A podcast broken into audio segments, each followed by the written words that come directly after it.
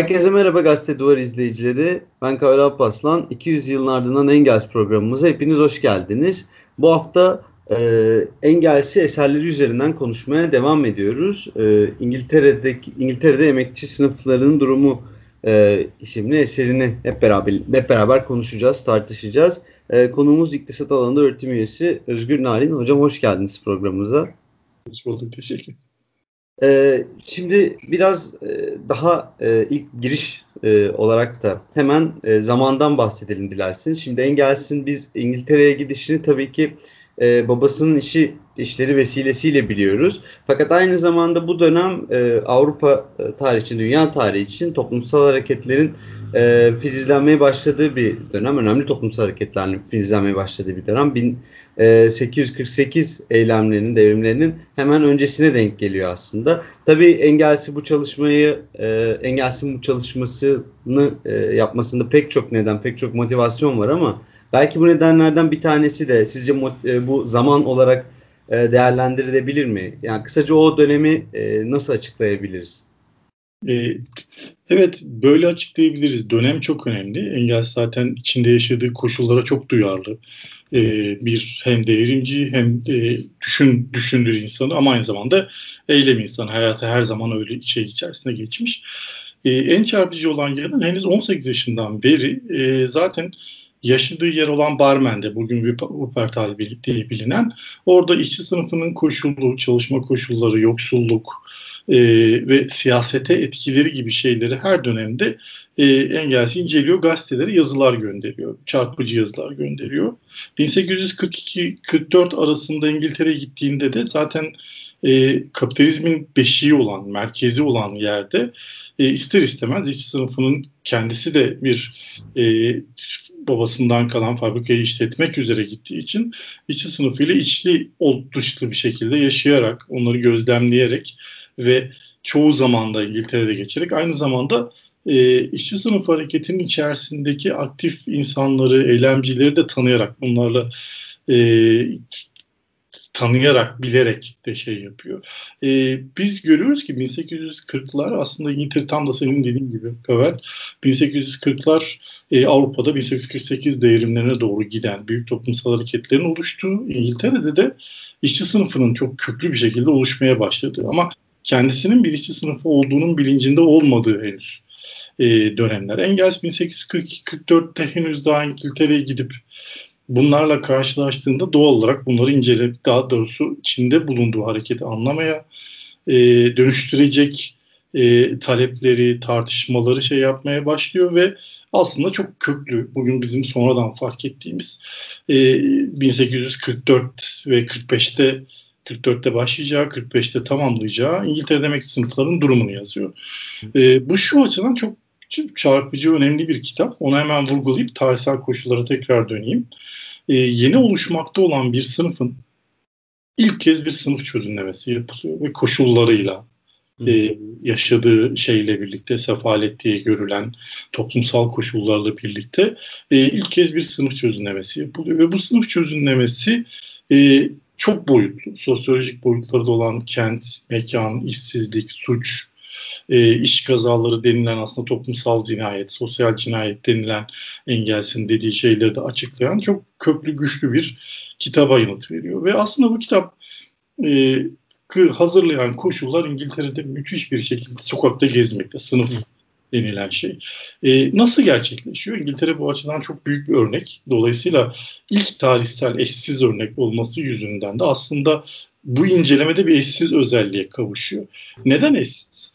Tam da senin dediğin gibi 1848 doğumlarının derinlerine doğru giderken bütün toplumsal hareket e, İngiltere'de ta 1600'lerden 1660-80'lerden beri oluşmuş olan İngiliz devriminin yapısı e, büyük toplumsal çalkantılarla gelmiş. 1800'lerde de yeni bir toplumsal çalkantıya doğru gidiyor. Ne o? Artık sanayileşmenin gerçekleştiği, e, bir önceki yüzyılda büyük çitlemelerle Hı hı. köylerden kentlere gitmek zorunda kalan yoksul insanların işçileşmeye başladıkları e, bir e, yeni kentlerin müthiş bir sefaletle yarıldığı bir toplumsal ortamdan bahsediyoruz. Ama siyasal olarak da çok canlı ve İngiliz e, kıtasının yani Britanya Krallığı'nın müthiş sınıf deneyimini biz bu kitapta çok özlü olarak görebiliyoruz aslında. Şimdi o sınıf deneyimi biraz anlatmaya çalışayım. Nasıl koşullarda yaşıyorlar diye.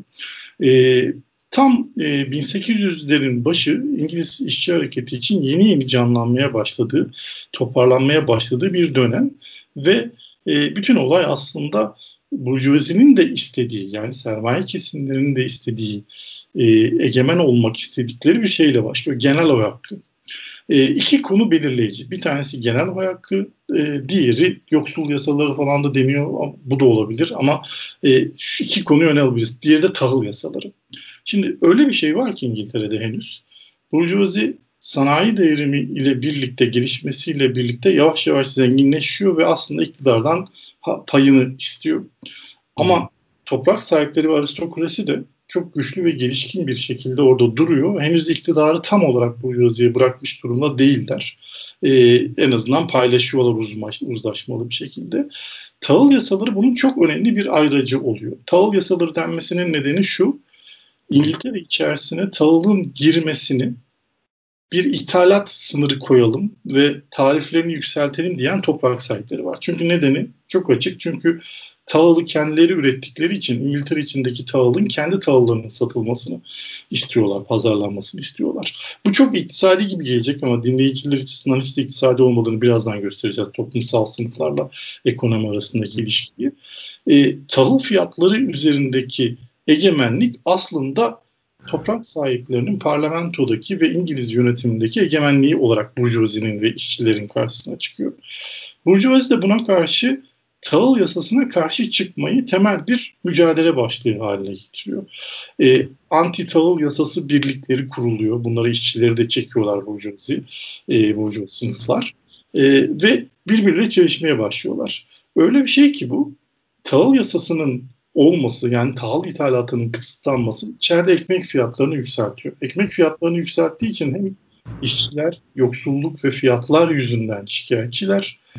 Yuvazi de ücretleri yüksek tutmak zorunda kaldı ya da ücretleri yeterince düşüremediği için şikayetçi. Aynı zamanda toprak sahiplerinin egemenliğinden şikayetçi. Esas temel nokta o parlamentodaki etkinliğinden şikayetçi. Ve 1818'den 30'lara 40'lara kadar e, Tahıl Yasası 1848 46'da kaldırılıyor. 46'ya kadar e, bu büyük bir mücadele haline giriyor. Bu mücadelede öyle bir şey düşünün ki e, iki temel sınıf toprak sahibi aristokratlar ile egemen olmaya çalışan burjuva sınıfın yanında yeni bir sınıf filizlenirken, işçi sınıfı filizlenirken bu kesimi hangi kesim etrafında toplayacak ve nasıl e, bir şey yapacaklar tartışması temel bir toplumsal hareket var. Sokakta yürüyor. Şimdi biz görüyoruz ki Burjuvazi ekmek fiyatları, ücretlerin şeyleri yüzünden, ekmek fiyatlarının yüksek olması yüzünden büyük oranda işçileri de genel oy, hak, hakkını ve aslında toprak sahiplerinin tahıl yasasının kaldırılması şeylerini de e, dillendirerek işçi sınıfın arkasına alıp bunu bir e, sosyal şey dönüş, dönüşüme çeliştirmeye, dönüştürmeye çalışıyor. Ve çarpıcı olan bu iki taraf birbiriyle yani burjuvazi ile toprak sahipleri yönetim üzerinden birbirleriyle kapışırken Marx'ın sonra kapitalde söyleyeceği hırsızlar birbirine düşünce dürüstler bundan kazançlı çıkar denen ilginç bir ortam ortaya çıkıyor ama buradan kasıt şu bu bugünleri de içinde yaşadığımız Türkiye'yi de belli ölçülerde andırıyor. E, ne demek bu? Toprak sahipleri e, burjuvaziye karşı kendi güçlerini toplayabilmek için e, fabrikalarda yaşanan bütün çalışma koşullarını ortaya seren gazetelerinde, raporlarında ortaya seren komisyoncular ve denetçiler göndermeye başlıyorlar. Dolayısıyla Engels'in ve Marx'ın daha sonra kullanacakları fabrikadaki çok kötü çalışma koşullarına dair müthiş e, belgeler top, gazetelerde çıkmaya başlıyor. E, çok yüksek saat, 16 saat, 18 saat çocukların da kadınların çalıştırıldığı, erkeklerin çok kötü çalıştırıldığı, e, işçi ömrünün çok az olduğu buna dair çok çarpıcı gazetelerde haberler çıkıyor. Çok kötü çalışma koşulları, beslenmelerinin olduğu ve eğitimin hiç olmadığı bir şey bütün gazetelerde daha doğrusu en azından toprak sahiplerinin desteklediği, parasını verdiği ve güçlendirdiği gazetelerde yayılıyor. Burjuvazi de boş durmuyor. Buna karşı toprak sahiplerinin topraklarda kiracılardan ve işçilerden, kır işçilerindeki yarattığı yoksulluğu ortaya seriyor. Dolayısıyla öyle bir şey var ki iki taraf e, birbiriyle tepişirken, kavga ederken e, bütün bir yoksulluk manzarası ortaya seriyor. Engels bundan çok iyi yararlanıyor. Kitapların, makalelerden, raporlardan ve şeyden dönemin şeyinden çok iyi yararlanıyor. Peki tam da içerikten bahsetmek gerekirse belki de e, Engels'in İngiltere'de emekçi sınıfının durumu e, eserinde. E, mesela onun e, yaptığı e, yorumlara karşı e, geliştirilen bir e, çıkarım, belki de yanlış bir çıkarım. E, bütün eserin aslında sadece bir sefaleti, e, sefalet odaklı bir sosyolojik e, çözümleme olarak görülmesi belki de ve e, belki hatta aynı yorumu belki bugün için de yapabiliriz. Sadece hani o güne has eserler için değil ancak hani bugün de pek çok e, durum, pek çok e, eser ya da e, olay aynı şek benzeri şekillerde yorumlanabiliyor. E, siz bu e, eserin içeriğindeki e, bu yanlış yorumlara ya da e, olması gereken yorumlara dair neler söyleyebilirsiniz acaba? Sizce hakikaten de İngiltere'de emekçi sınıflarının durumu eseri bir e, basit bir e, sefalet odaklı sosyolojik çözümleme mi yoksa bize ne anlatıyor bunun haricinde? Evet. Çok haklısın. Sonradan bakıldığında çok önemli bir sosyolojik çözümleme. İşçi sınıfının yoksulluğunu ve çalışma koşullarını kadınlar, erkekler ve çocuklar olmak üzere ve kentlerde yerleşimlerini, e, suça suçla bağlantılarını, toplumsal olayın suçla bağlantısını anlatan çok iyi bir çözümleme gibi gözüküyor. Ama dönemiyle birlikte değerlendirdiğimizde aslında metin bundan daha fazlası, kitap bundan daha fazlası. Neden? Çünkü işçi sınıfının sefaletini bahseden bir sürü rapor ve hı hı. işçilerin kendi içerisinde dolaştırılan, chartistlerin daha sonra kendi içinde dolaştırdıkları bir sürü e, kitap, broşür yayınlanıyor zaten İngiltere'de. Peter Gaskell bunlardan önemli bir tanesi. Engels'te çok şey yapar. Hı hı. Doktorlar e, önemli şey. Parlamento raporları çok önemli kaynaklar. İşçilerin yoğun sefaletini, e, kentlerin Manchester'da ve Londra'da e, belirli mahallelerin. Giles, Küçük İrlanda denilen mahallelerin, e, Manchester'ın o kanalizasyon bile olmayan mahallelerini anlatan bir sürü rapor var. Ama biz görüyoruz ki aslında e, kitap bunları anlatmaktan daha ötesi ve daha kritik bir şey icap ediyor. Tam da işte bu e, anlattığımız dönemin getirdiği şeyler yüzünden e, iki sınıf birbirleriyle kapışırken, burjuvazi ile aristokrat sınıf birbirleriyle kapışırken işçi sınıfını yanına çekme mücadeleleri farklı bir şey doğuruyor. İlk kez işçi sınıfı bir sınıf olarak davranmaya başlıyor. Belirli ölçülerde sınıf olarak davranmaya başlıyor. Engels bunları çok çarpıcı bir şekilde inceliyor kitapta. Sınıf hareketinin belirli evreleri ortaya çıktı İngiltere'de diyor. Şimdi bu bizim açımızdan şu açıdan bağlı. Çok önemli. Bugün de çok güncel.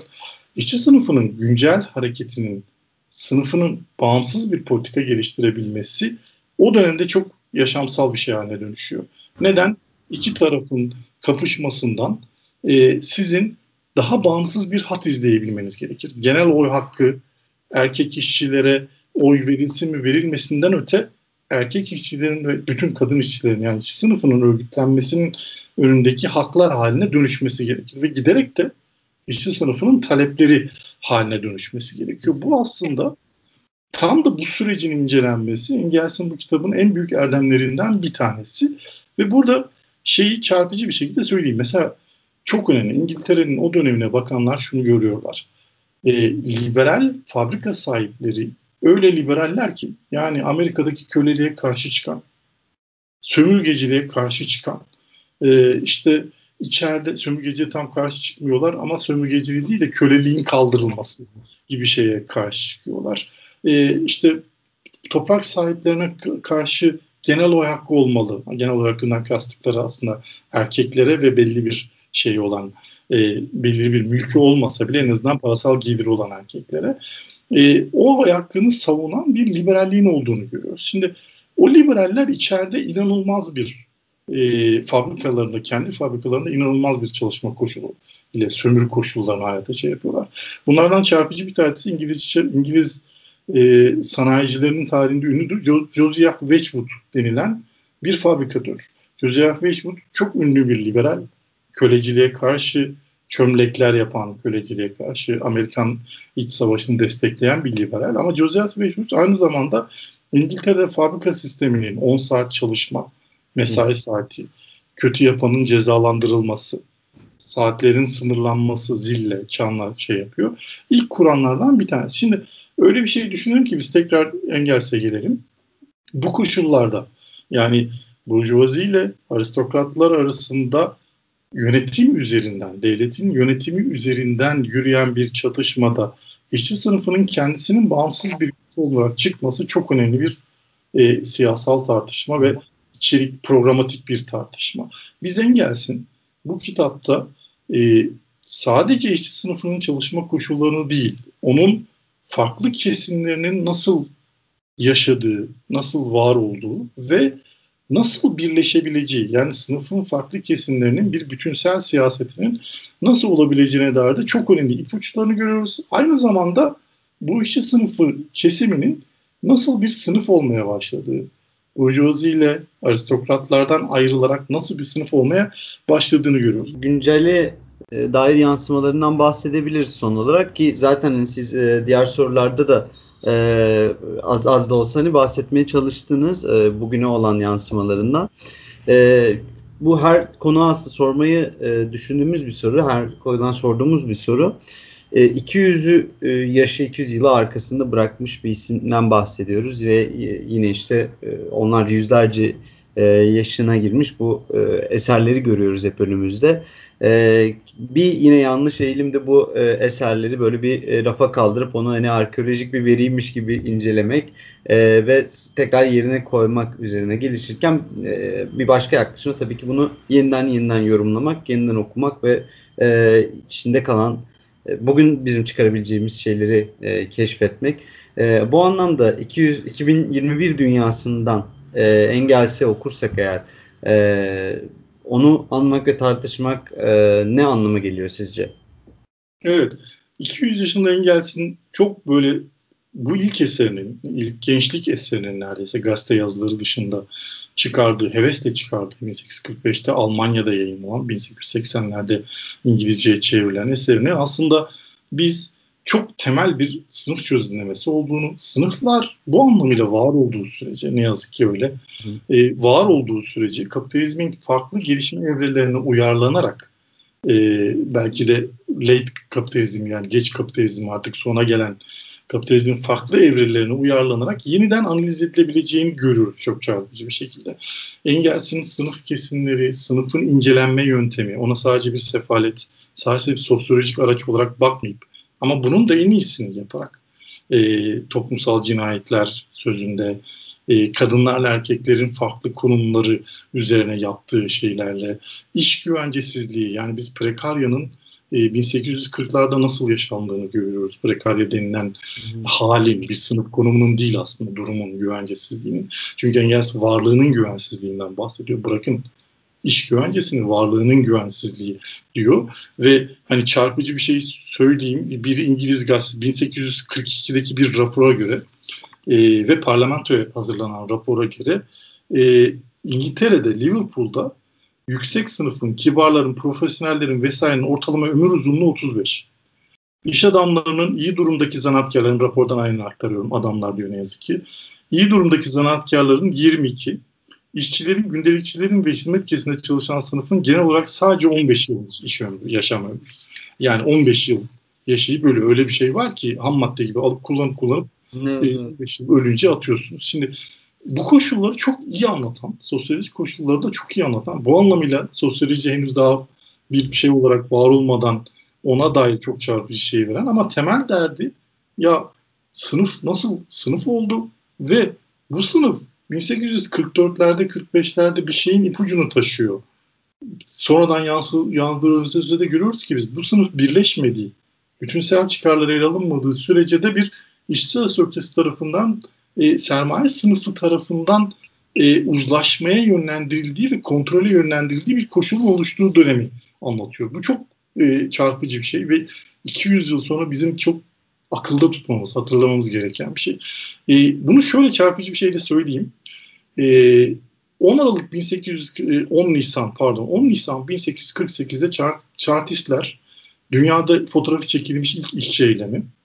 E, Londra'da Kennington'da yani parlamentoya çok yakın bir 40 çimlik bölgede e, en büyük işçi toplantısını düzenlemek üzere çağırıyorlar. Kendi e, dilekçelerini verecekler haklarına ve şeylerine dair. Bu çok önemli ve çok aslında 40'larla 48'ler boyunca Çağatay Hareketi'nin yükseldiği dönem.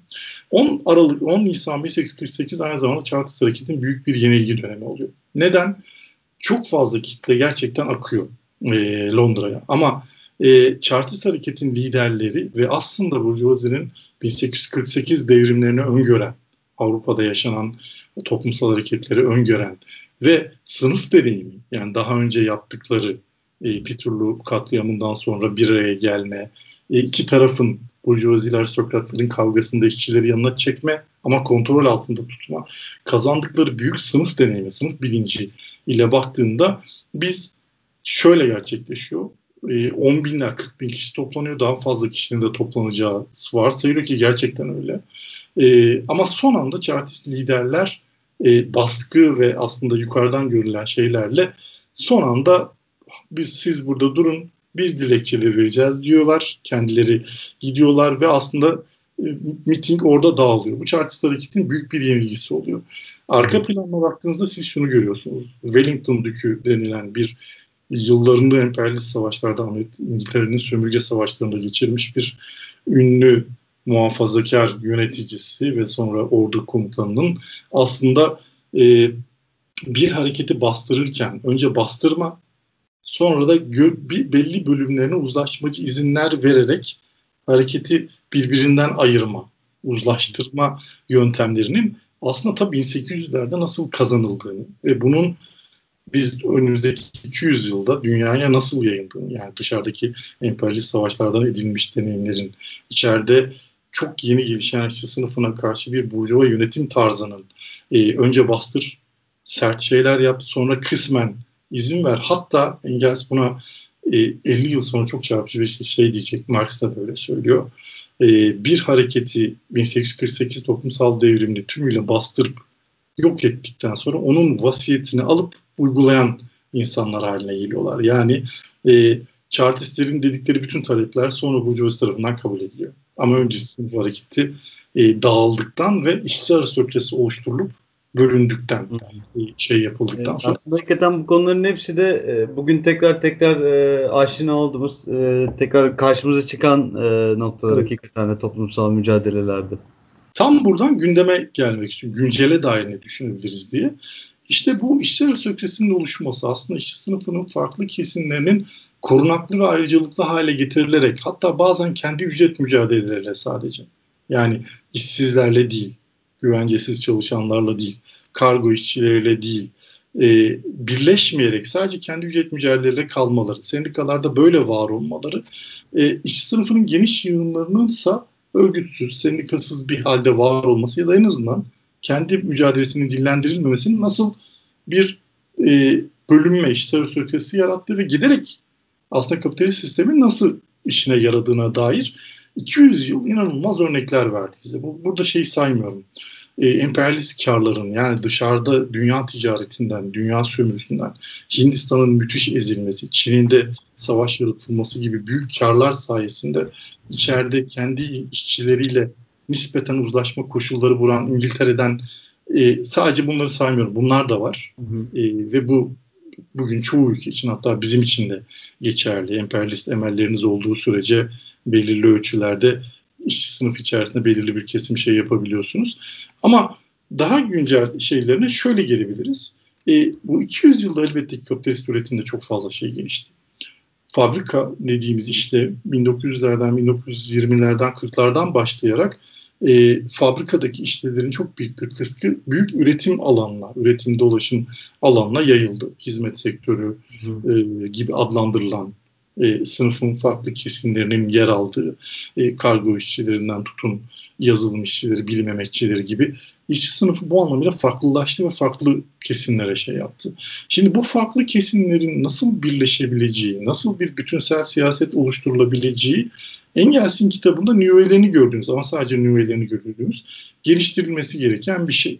E, güvencesizlik kavramı Engels'te çok çarpıcı bir şekilde var. Bu yeniden geliştirilmesi gereken. Geliştirenler geliştiriliyor elbette tartışılıyor. Sadece engelsiz hatırlatmak önemli olabilir.